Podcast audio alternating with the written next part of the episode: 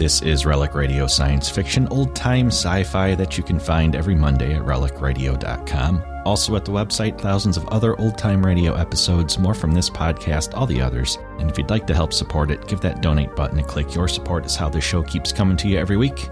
Thank you, as always, to those who have. This week, we're going to hear from X 1 in their episode from March 27th, 1957, titled At the Post.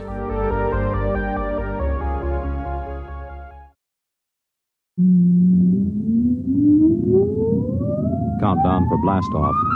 X minus five, four, three, two, X minus one, fire.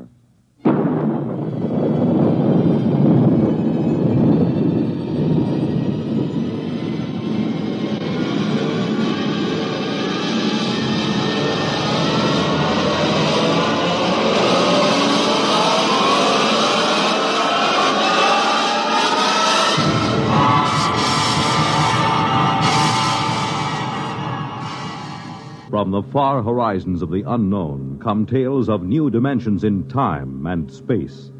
These are stories of the future, adventures in which you'll live in a million, could be years, on a thousand maybe worlds.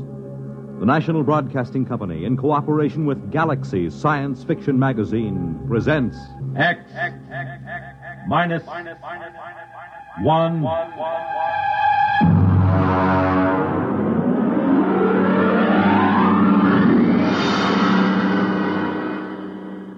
Tonight, At the Post by H.L. Gold.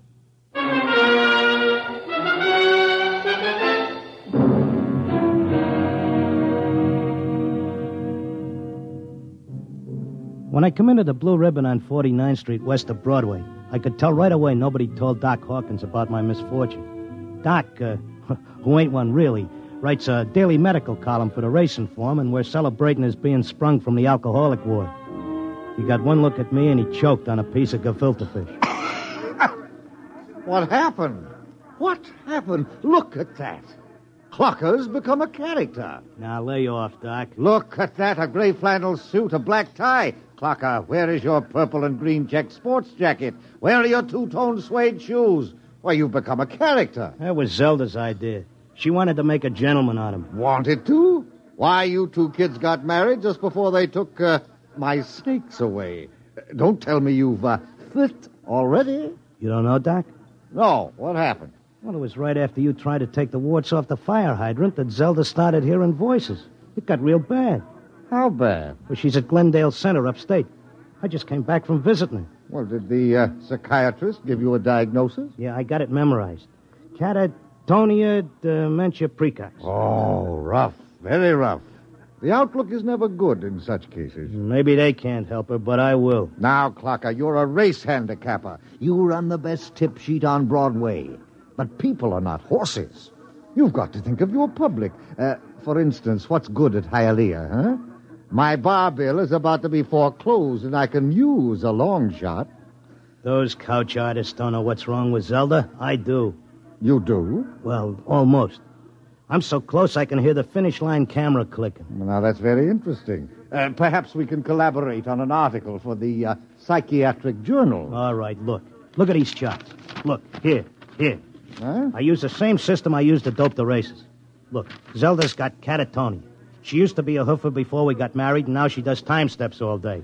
Stereotype movements are typical of catatonia. You don't get it. She does time steps. The first thing you learn in hoofing, over and over. Ten or fifteen hours a day. And she keeps talking like she's giving lessons to some jerk kid who can't get it straight. And I hear when these catatonics pull out, they don't remember much or maybe nothing. Protective amnesia. They work harder and longer at what they're doing than they ever did when they were regular citizens. And they don't get a red cent for it. I beg your pardon. I said they were getting stiffed. Anybody who works that hard ought to get paid. I uh, don't understand what you're getting at. What are they knocking themselves out for if it's for free? Doc, I tell you, I miss that mouse. I gotta save her. She can't see or hear us, but she can sure see or hear something. And I'm gonna dope her. Clocker, it's too much for you. Too much for me, huh? Who was it said Warlock had turned into a dog in his third year? Who was it had seven winners the opening day at Belmont? You take my word for it, Doc. I'll beat the schizophrenia handicap.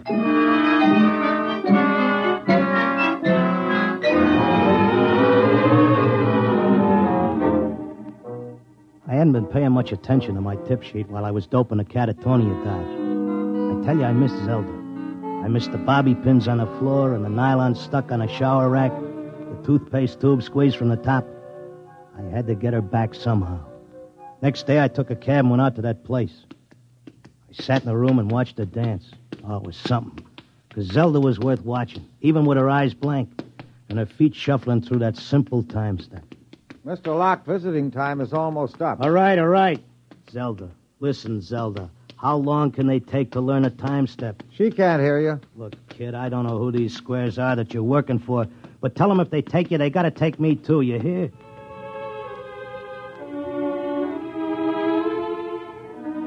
I had an idea now. I had a dope that Zelda was showing them how to dance, whoever they are. And the only way I could spring her was to find out who was controlling her and what they were after.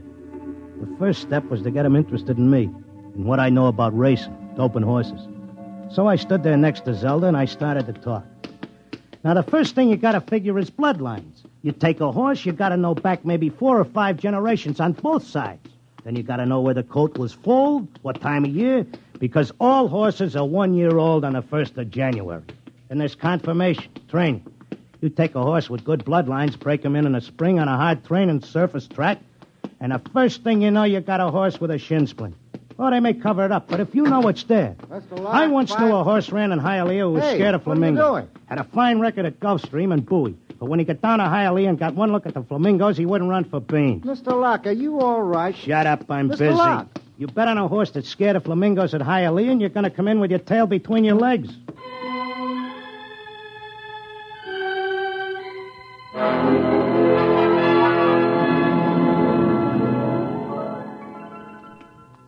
Coming back every day.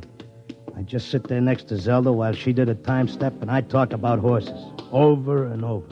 And then finally, finally, I started to hear voices. Clocker! Clocker! This way, Clocker, come this way. This way, Clocker. Come on now.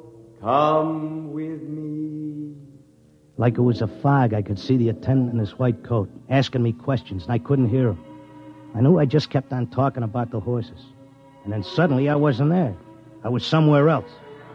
I was in a big square, and the buildings looked like the new Roosevelt Raceway, all modern. Or maybe like the World's Fair. There were trees and statues, and there were hundreds of people standing around, and they all looked scared. There was a little man with bifocals and a vest with pins and needles in it standing next to me. He looked scared. But I knew it had worked. I was on my way to Zelda. How did I get here? Excuse me, mister.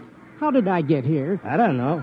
I can't take time for pleasure trips. I've got a customer coming in tomorrow for a fitting. She'll positively murder me if her dress isn't ready. She can't murder you. Not anymore. You mean we're dead? Don't ask me, but uh, I don't think you're dead. That much I can tell you. Some of the people in the crowd were complaining they had families to take care of, while others were worried about leaving their businesses. And they all grew quiet when a man climbed up on a big platform in front. He was a very tall and dignified guy, and he had formal clothes and a white beard like the chief mourner at a politician's funeral. Ladies and gentlemen, ladies and gentlemen, please feel at ease. You are not in any danger. No harm will come to you. If you will listen carefully to this orientation lecture, you will know where you are and why. What is it? I don't I don't understand. It's a pitch. Friends, I know you are puzzled at all this. Now let me explain. You've been chosen, yes, carefully screened and selected, to help us in what is undoubtedly the greatest cause of all history. You will learn more about it as we work together in this vast and noble experiment. What experiment? What is it? I got it picked. This is a pitch. These guys are out for something. Smells like a con. Let me state this in its simplest terms. Now, you know that there are billions of stars in the universe and that the stars have planets. A good many of these planets are inhabited. In almost all instances, the dominant form of life is quite different from yours. I am not of your planet or solar system. I am not formed as you see me. My true appearance would seem to be rather confusing to human eyes. Nuts, get to the point. Truth is, we are not here, and neither are you.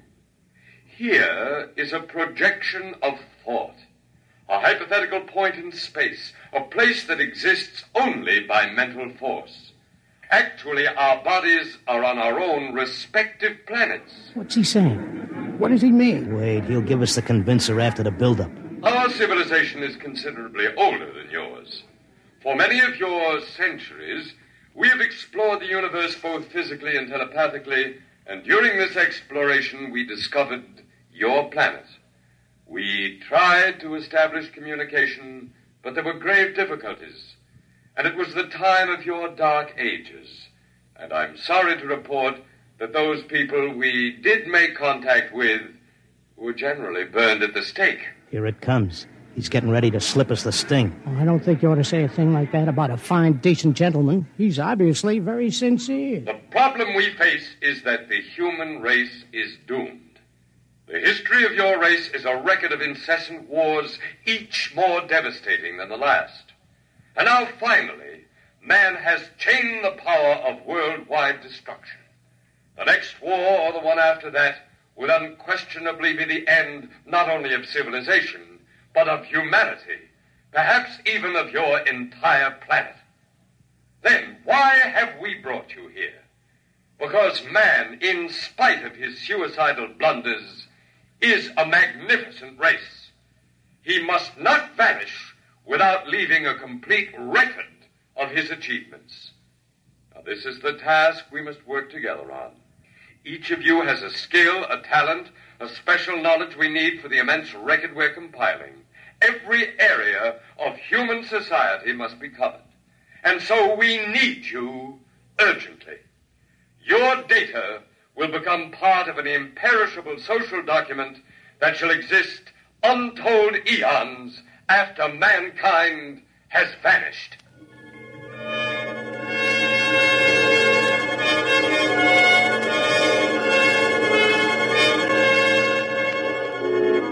Oh, he had a slick con. He had that crowd in the palm of his hand like a small-time grifter selling pearl necklaces on 6th Avenue. They all cheered.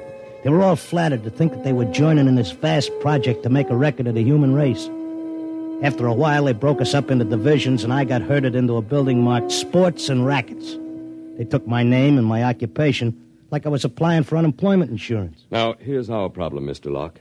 We're making two kinds of perpetual records. One is written, more precisely, microscribed. The other is a wonderfully exact duplicate of your cerebral pattern, in more durable material than brain matter, of course. Of course. The uh, substance we use in place of brain cells absorbs memory quite slowly. But you'll be happy to know that the impression once made can never be lost or erased. Delighted, tickled to pieces. I knew you would be. Well, let's proceed, shall we? First, a basic description of horse racing. I started telling them about horse racing, but they held me down to one sentence. They said I had to repeat it over and over so that that recording thing could get it. They had a picture of my body back on Earth lying in a bed in a hospital just saying that one sentence over and over again. Well, that's enough for today. Isn't it amazing? We have a more detailed record of human society than man himself ever had. Your life, my life, the life of this uh, uh, Zelda, whom you came here to rescue, all are trivial, for we must all die eventually. But the project, the project will last eternally. You're telling me you know what I'm here for? To secure the return of your wife? I would naturally be aware that you'd submitted yourself to our control voluntarily. It was in your file that was sent to me by admissions. Then why did you let me in? Because, my dear friend, we also. Now, look, leave out the friend pitch. I'm here on business. As you wish. We let you in, as you express it, because you have knowledge that we should include in our archives. We hoped you'd recognize the merit and scope of our undertaking. Most people do once they're told. Zelda, too? Oh, yes. Yes, Zelda's extremely cooperative, quite convinced. Would you like to see her? Yeah, sure I would. Well, that can be arranged. I'll call the Arts and Entertainment section and uh, arrange a meeting.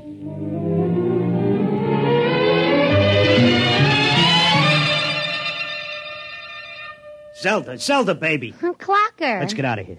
Oh, hello, Clocker. Aren't you glad to see me? I spent months and shot every dime I've got just to find you. For sure, I'm glad to see you, hun, but I can't waste any time. This work is so important. I want to talk to you. That con artist with the white beard Oh, said... isn't he wonderful, Clocker? Aren't they all wonderful? Regular scientists devoting their whole lives to this terrific cause. What's so wonderful about that? They could let the Earth go boom. It wouldn't mean a thing to them. Everybody wiped out, just like there never were any people. Not even as much record of us as the dinosaurs. Gee, wouldn't that make you feel simply awful? I wouldn't feel a thing. All I'm worried about is us, baby. Who cares about the rest of the world doing a disappearing act? I do, and so do they. They aren't selfish like some people I could mention. Selfish? You're darn right I am. Zelda, listen. I'm selfish because I got a wife and I'm nuts about her and I want her back. I have to help out on this project. It's the least I can do for history. History? What did history ever do for us? Go turn in your time card, baby. Tell them you got a date with me back on Earth. No, this is my job as much as theirs. More even. They don't keep anybody here against their will. I'm staying because I want to, Clocker. But, honey- Excuse me, I've got to get back. I'm teaching them the soft shoe now.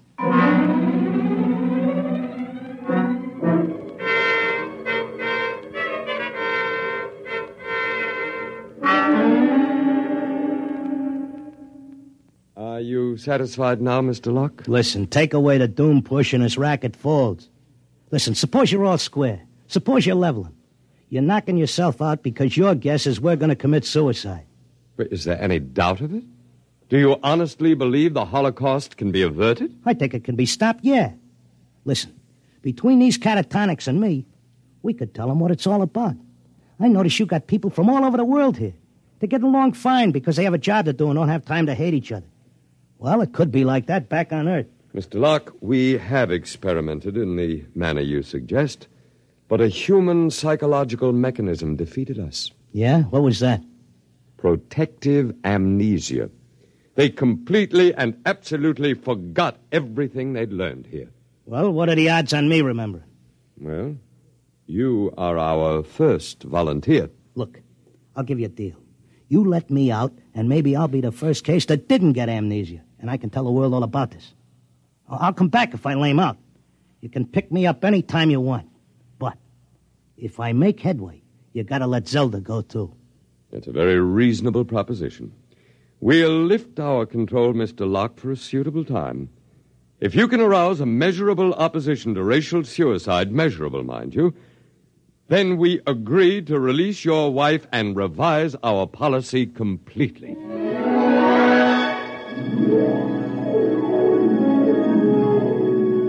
I came to at Glendale. Took me about two weeks to convince them that I was all right again. But I had to convince the world that they were throwing a race and that they needed a saliva test. So I started to write it all out in my tip sheet, in and around the horses. Around that time, I ran into Doc. Clocker, my boy, you've no idea how anxious we were about you. But you're looking fit, I'm glad to say. Thanks. I wish I could say the same about you and the rest of the world. No need to worry about us. We'll muddle along somehow. You think so, huh? I'm glad to see you've got your tip sheet going again. As long as the bobtails run, who cares what happens to anything else?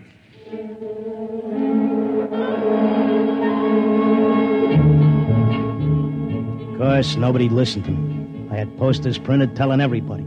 I hired sandwich men to walk through the city. I made speeches in Columbus Circle. I told everybody doomsday was near. I sent letters to Congress, to the UN, editors of newspapers. Nobody paid any attention. I sneaked into the balcony of the General Assembly and tried to shout a speech, and he threw me out, very politely. I wrote the whole thing up for a magazine, and they printed it and sent me a check and told me if I had any more fiction, they'd be glad to run it. They kept trying to tell everybody the truth about the catatonics. We ought to go to the hospitals and get ourselves let in and have the aliens take over and show us where we're going. But nobody would listen. And then finally, I went back out to Glendale. Oh, Mr. Locke, we were wondering when you'd come visit your wife. You've been away? I want my old room back. But you're perfectly normal. Give me half an hour alone, and uh, you'll be glad to give me my room.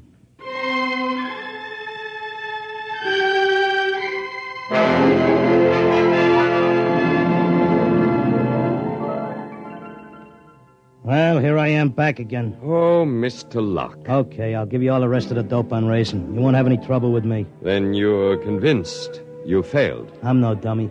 I know when I'm licked. So do we, Mr. Locke. Naturally, you have no way of detecting the effect you've had. We do. The result is that because of your experiment, we're gladly revising our policy. Huh? Is this a rib? Nobody listened to me. Oh, but they did. Visits to catatonics have increased considerably.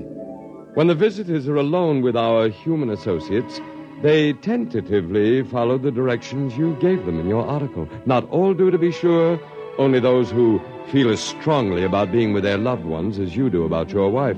We've uh, accepted four voluntary applicants. You mean I made it? That's right. Before long, we shall have to increase our staff as the numbers of voluntary applicants increases geometrically, and then we'll be able to release the first group to go back and carry the message. Whenever you care to, Mr. Locke, you and your wife are free to leave. Okay, okay, but I'll tell you what. I owe you plenty. I'll help make that record before I go. I'll teach you how to dope the horses. Is that what you want? Why, yes. All right, then let's go. The quicker we get started, the quicker we can get back.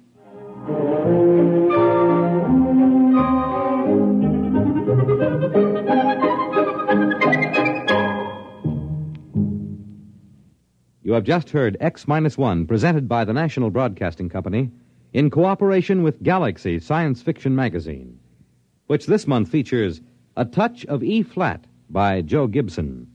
A story with a warning. Never let anyone point any weapon at you, even something as harmless looking as a water pistol. It may be a cooling gun. Galaxy Magazine on your newsstand today. Tonight, X 1 has brought you At the Post, a story from the pages of Galaxy written by H.L. Gold and adapted for radio by Ernest Kinoy. Featured in our cast were Frank Maxwell as the clocker, and Thomas as his time stepping wife, Zelda, Arnold Moss as the otherworldly one, John Griggs as the doc who wasn't one really, and Sam Raskin as the confused little tailor with his mouth full of pins. Your announcer, Fred Collins. X 1 was directed by Kenneth MacGregor and is an NBC Radio Network production.